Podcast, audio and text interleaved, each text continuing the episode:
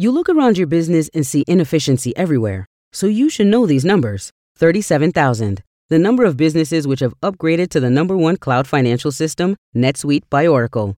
25. NetSuite just turned 25. That's 25 years of helping businesses streamline their finances and reduce costs. 1. Because your unique business deserves a customized solution, and that's NetSuite. Learn more when you download NetSuite's popular KPI checklist absolutely free at netsuite.com/gps. That's netsuite.com slash GPS. And we are back with the Economist's Zanny Minton Beddoes in London, the FT's Rana Foroohar in Rome, and Ian Bremmer here in New York. Um, Rana, you point out that if you look at the number of sessions and much of the talk at Davos this year, it was about something else that people are actually very worried about. Explain.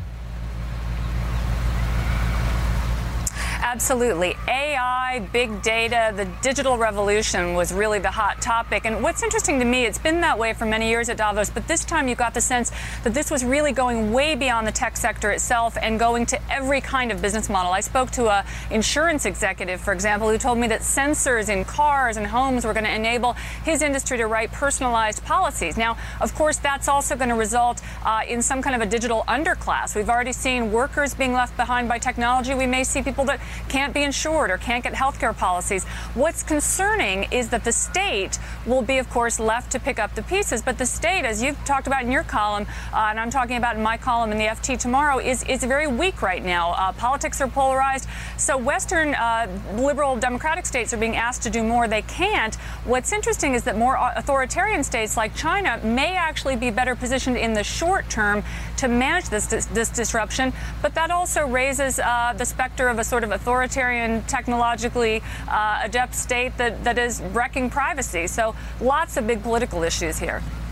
Uh, Zanny, my sense is that the tech companies uh, that at Davos were usually the kind of uh, the stars of the show are are also aware that this new sense that technology is first of all causing a lot of job losses, uh, might be creating these monopolies, uh, is ushering in a kind of new wave of feelings about how to handle technology and big tech I think that's absolutely right. There were, Rana's completely right. There were lots of sessions on AI and how it's going to change jobs or we're going to lose jobs.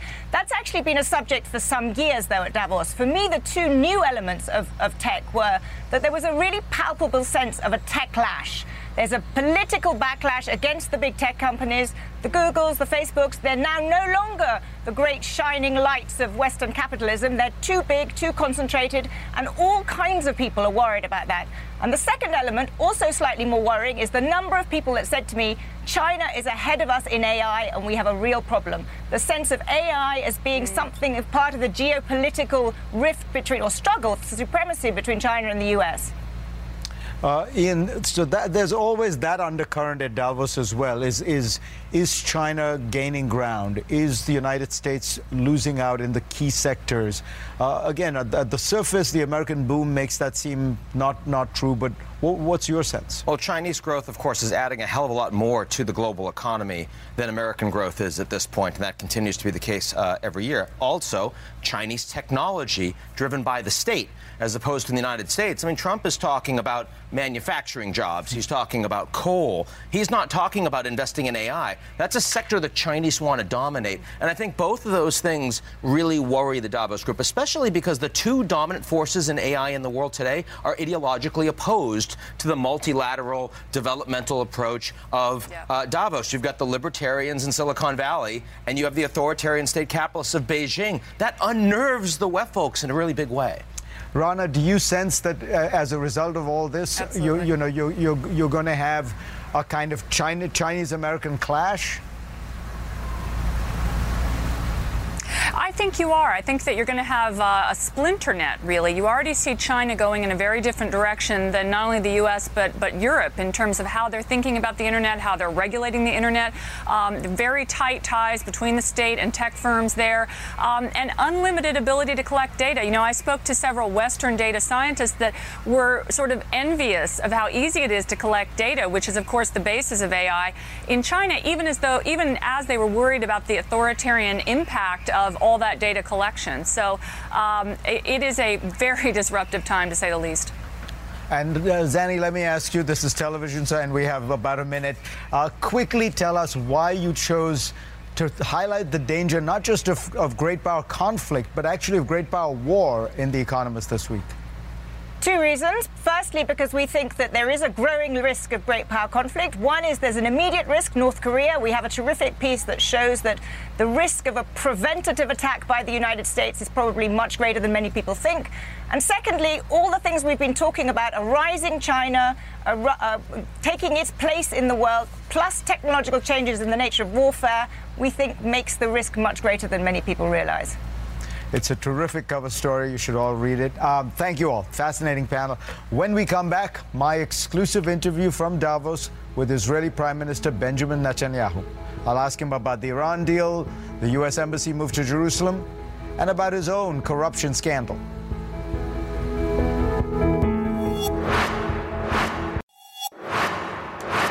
There will be nothing because there is nothing. That's a quote not from Donald Trump about the Russia investigation, but from Prime Minister Benjamin Netanyahu.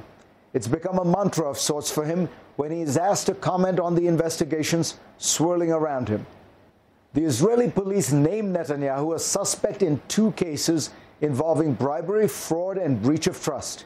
He has been interviewed multiple times by authorities, and his former chief of staff agreed last summer to testify against Prime Minister Netanyahu. Here again, Benjamin Netanyahu. Mr. Prime Minister, you, you will understand I wouldn't be doing my job if I didn't ask this question. Um, it's about your own political future. You face in Israel ser serious investigations. How should the world see this? Should the world look at this and say, this is Israeli democracy at work where no one is above the law, above scrutiny, above investigation? Or do you regard this as a political witch hunt? Well, no one is above the law in Israel, and uh, that's the case uh, in this case too, but I'm also confident that nothing will come of it because there's nothing uh, to come out. So I think that it's just a question of time. And uh, next year, yeah, invite me next year. We'll, we'll do it once a year, and you'll see if I'm proven right. You'll see that I am. Finally, you just came back from a trip to India. Yeah. Um, tell us what is it that all these countries that you have now been going to uh, that are deepening their ties with Israel. What is it that they, they are trying to get from Israel? Two things. They want security, protection against terrorism, and Israel is second to none in providing this valuable intelligence that has also prevented, for example, planes from being blown, blown out in the sky. That's not only a problem for the country that suffers that tragedy, but for all international civil aviation. Israel has been the leading force to protect uh, the lives and the, uh, the, uh, the critical facilities of many, many states. That's the first thing. Everybody wants that because the firmaments of the sparks of radical Islam are flying into every continent and to every country. The second thing that they want is the future. It's not only to push back the bad, it's to seize the good.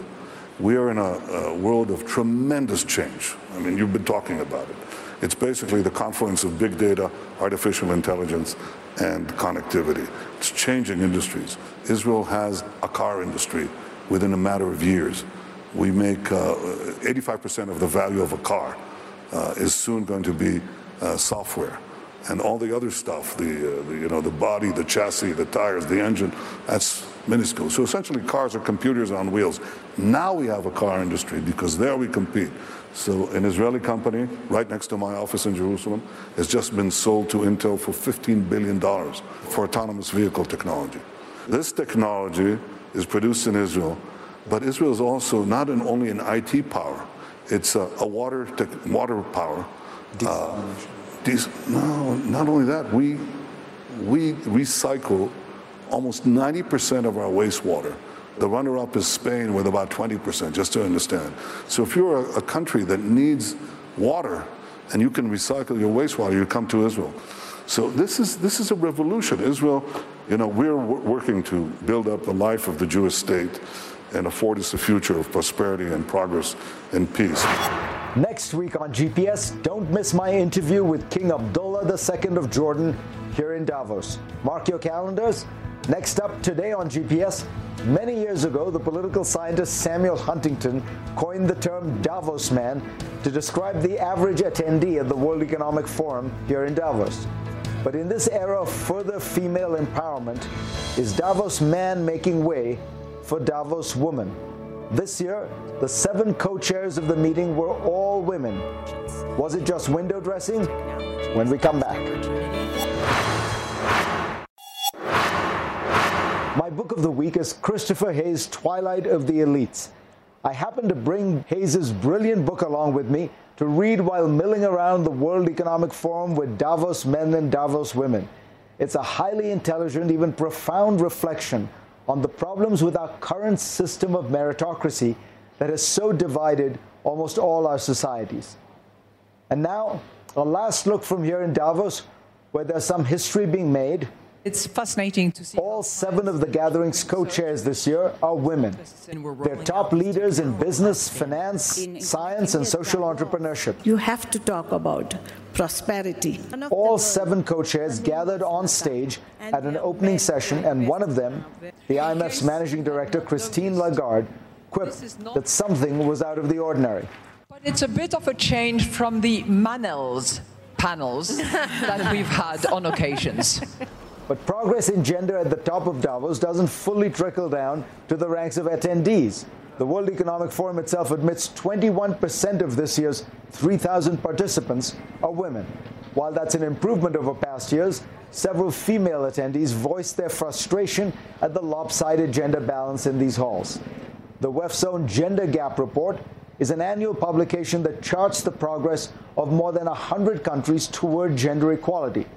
The most recent report for 2017 notes that the global gender gap has overall widened for the first time since they started measuring more than a decade ago. The report also suggests that based on current data, it will be 100 years before most countries have closed their overall gender gaps and 217 years to close the economic gap, including workforce participation and salary between men and women. Where did the United States fall on the 2017 gender gap?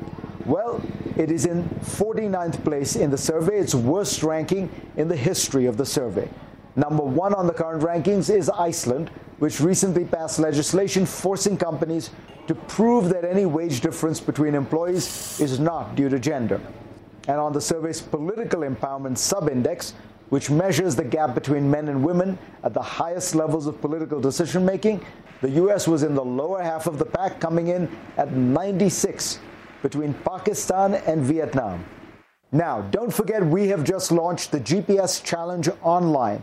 Every Sunday, we'll post on our website 10 questions that will challenge your knowledge of the world. See how well you do. Go to cnn.com slash Fareed Quiz and try your hand. And thanks to all of you for being part of this program. I will see you next week.